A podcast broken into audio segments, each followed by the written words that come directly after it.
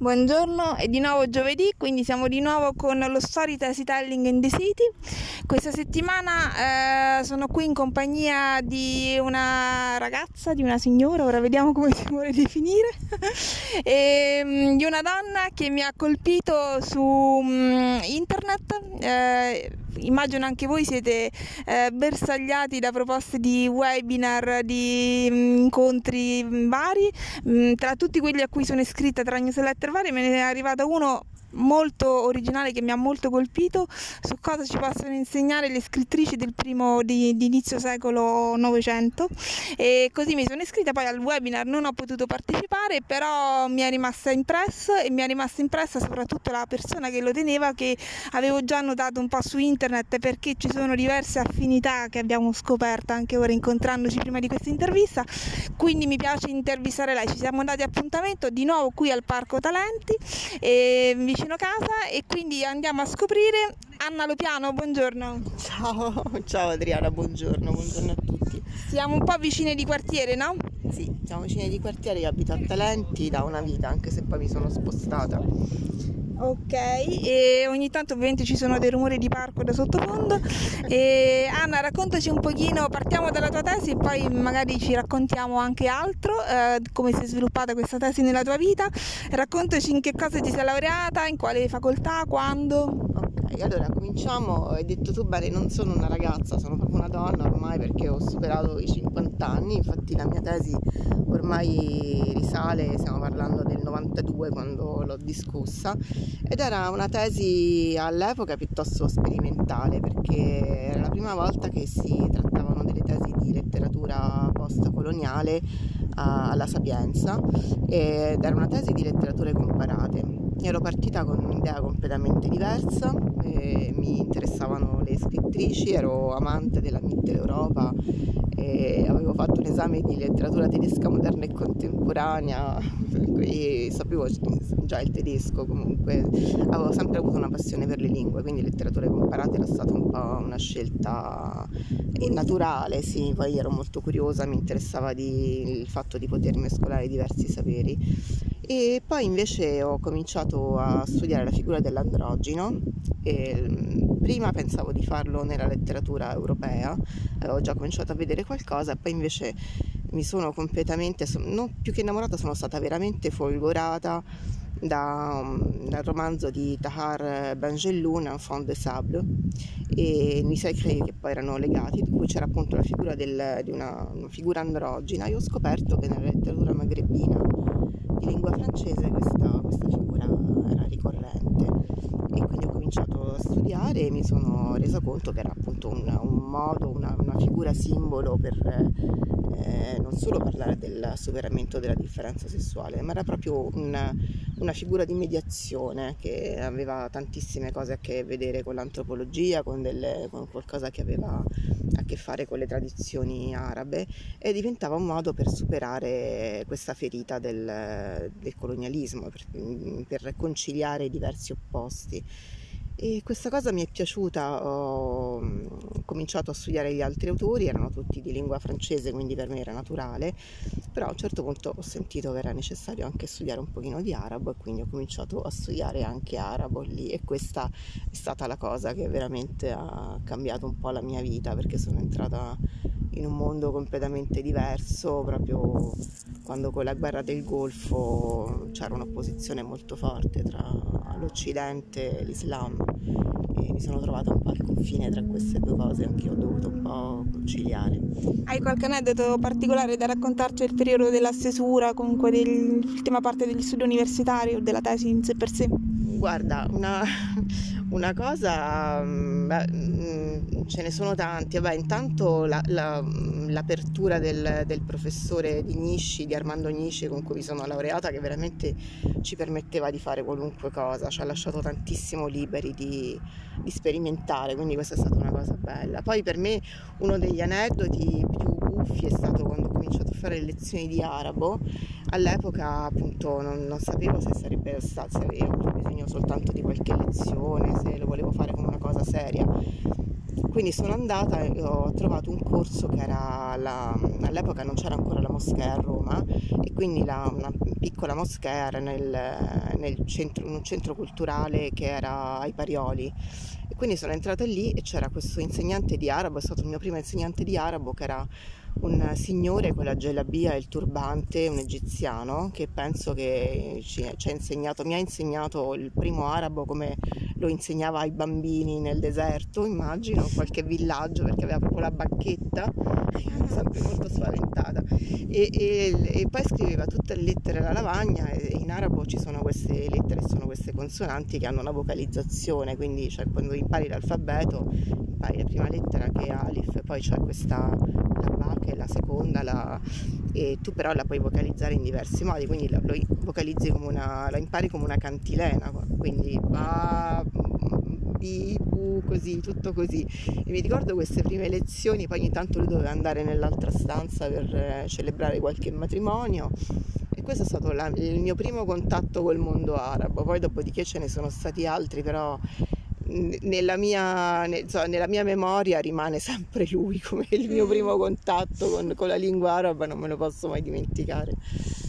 Quindi la tesi ti ha immerso nell'immensità della cultura araba e poi con la tesi hai sviluppato appunto questo interesse anche per lavoro. Raccontaci un po' questo avvicinamento al mondo arabo, in cosa si è trasformato? Sì, allora io lì subito poi ho cominciato un po' a scrivere articoli, a partecipare a vari convegni di letteratura magrebina, ho conosciuto tantissimi scrittori, tra l'altro nel momento in cui c'era, c'è stata la guerra civile in Algeria, quindi lì sono stata abbastanza coinvolta in prima persona e, ehm, poi soprattutto è stato una cosa sì che un po' ha segnato tutta la mia vita perché magari sulla tesi proprio eh, a parte quel periodo che sì insomma sono venuti fuori un po' di articoli così però non è che ho continuato quel, quel, proprio quell'argomento.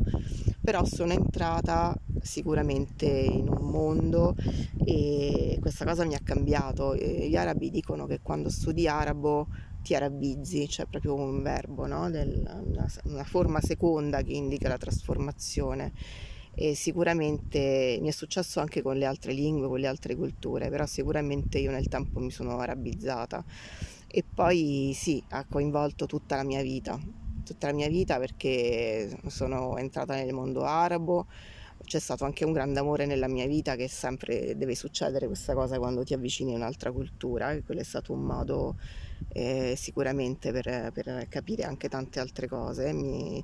e poi ho, la, ho, mm, ho, lavorato anche con l'arabo tantissimo tempo. All'inizio ho cominciato con le traduzioni poi ho avuto l'opportunità per tanti anni alla fine per eh, quasi otto anni di lavorare in televisione tantissimo eh, con l'arabo e, e, parlando anche di mondo arabo, perché prima ho lavorato a un canale che è il canale di RaiMed, che adesso non esiste più, ma è stato un bel progetto all'epoca, che mh, mm, era un modo per avvicinare, per fare un po' da tramite, per avere un, cara- un, un canale europeo che parlasse di mondo arabo e allo stesso tempo parlasse agli arabi dell'Italia un progetto che purtroppo poi è stato abbandonato con poca visione, come spesso succede, ma che è stato fondamentale all'epoca. Avevamo una redazione multiculturale, abbiamo fatto tantissimi programmi e abbiamo fatto un sacco di sperimentazioni, c'era una redazione molto appassionata, veramente matta completamente, ma anche molto di persone appassionate, quindi abbiamo lavorato anche al di là de, di quello che c'era richiesto.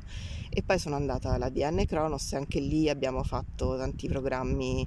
All'epoca siamo nati perché c'era una televisione dopo la guerra in Iraq, c'era si stava, mm, si stava ricostituendo l'Iraq e quindi c'era una televisione lì che era appena nata con una giornalista irachena che però era tornata dalla Svezia apposta proprio per parlare agli iracheni, no? per ricostituire il paese. Quindi siamo partiti da un programma per quella televisione e poi siamo andati avanti sempre in quest'ottica di, di parlare all'Italia di questioni di immigrazioni, anche questioni culturali che riguardavano il mondo arabo e allo stesso tempo invece di far conoscere fuori la cultura italiana.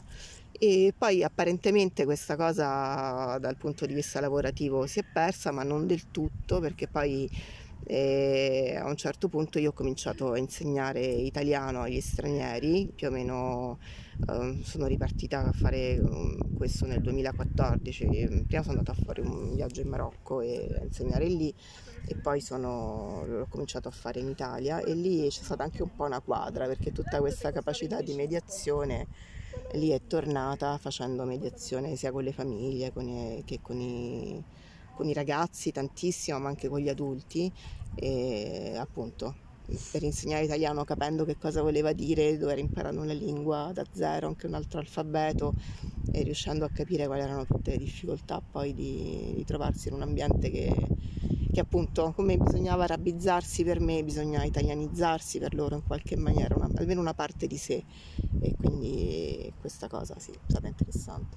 Un lavoro di mediazione molto interessante, quindi anche di proprio incontro con le persone, di storie sì, di persone. Tantissimo, diciamo che in qualche maniera mi rendo conto che se vado a riguardare tutta la mia vita lavorativa in cui ci sono tantissime cose, in quello che ho raccontato solo una piccola parte, mm-hmm. e um, un po' le storie sì sono state per me sempre un modo di, di capire la realtà, sia le storie della letteratura, del, diciamo, dei personaggi fittizi che le storie delle persone che poi è quello che continuo a fare adesso perché appunto da un po' di tempo la, collaboro con la Libera Università dell'Autobiografia eh, organizzando e partecipando sia a laboratori di scrittura che a raccolta di storie quindi siamo molto affini, quindi l'algoritmo che ci ha fatto incrociare su internet diceva la verità, mi sì, sa. Sì, non è mai casuale questa cosa, assolutamente, sì. E quindi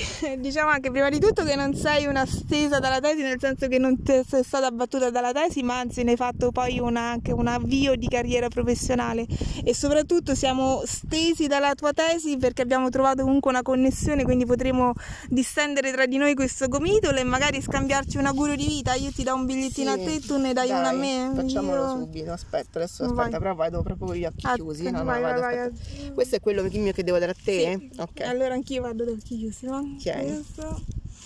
E io fresco pesco questo qui all'angolino. Ok. Vediamo un po'. Vediamo un po' che, che dobbiamo fare, dobbiamo leggerlo. Apriamo, leggiamo, vediamo chi è che algoritmizza con noi. Beh, ho un Einstein che visto che la mia vita è stata caratterizzata dalla presenza dei fisici, uh-huh. 30 anni con un fisico, adesso ho anche un figlio che fa fisica, non me ne ecco. libererò mai, la maggior parte dei miei amici sono di fisici. Einstein che mi dice nel mezzo delle difficoltà nascono le opportunità. E come non darti ragione Einstein? Ottimo, bene, bene. Mi fa piacere che aspettate che mano. sia un po' incollato. sì, va, sbrotamelo un attimo. ecco Vediamo Anna invece che cosa mi ha... Oh! Uh è il mio preferito, è proprio un po' il senso di tutto questo stesi dalle tesi, eh, gli eventi collettivi che facciamo dal vivo e su Zoom e questi incontri che facciamo in giro per la città. È il, nostro, il mio carissimo amico Mozart che ci dice ti auguro, anzi tu mi auguri a me, viviamo in questo mondo per imparare e per illuminarci l'un l'altro. Mi sembra che appunto sia vero due secoli fa come tuttora. Non potrei più essere più d'accordo, veramente ne parlavamo prima di come come appunto le storie degli altri in qualche maniera agiscano dentro di te sempre, no? siano veramente generative di cose, veramente, ti trasformano e si impara moltissimo ad ascoltare gli altri. Generano storie, generano ispirazioni, generano relazioni, quindi ci vuoi comunicare i tuoi contatti se qualcuno appunto ti vuole rimanere in contatto con te per scoprire ancora di più, per farsi una chiacchierata più a fondo e magari per avviare delle collaborazioni. Ma certo, allora io mi trovate sul web abbastanza facilmente, Anna Lopiano, trovate un po' tutte le cose che ho fatto e la mia mail è anna.lopiano.gmail.com e mi trovate anche su web come Piattini Cinesi, che è il nome che avevo come blogger che è rimasto, perché insomma trovate così, è facile, vi fate un'idea, se vi interessa mi, mi contattate, mi fa piacere. Senti, non mi posso far sfuggire, siamo qui al parco, una bella panchina, un bel libro di letteratura magari araba da consigliarci? Ah, eh, di letteratura araba da consigliarvi. Da farci scoprire.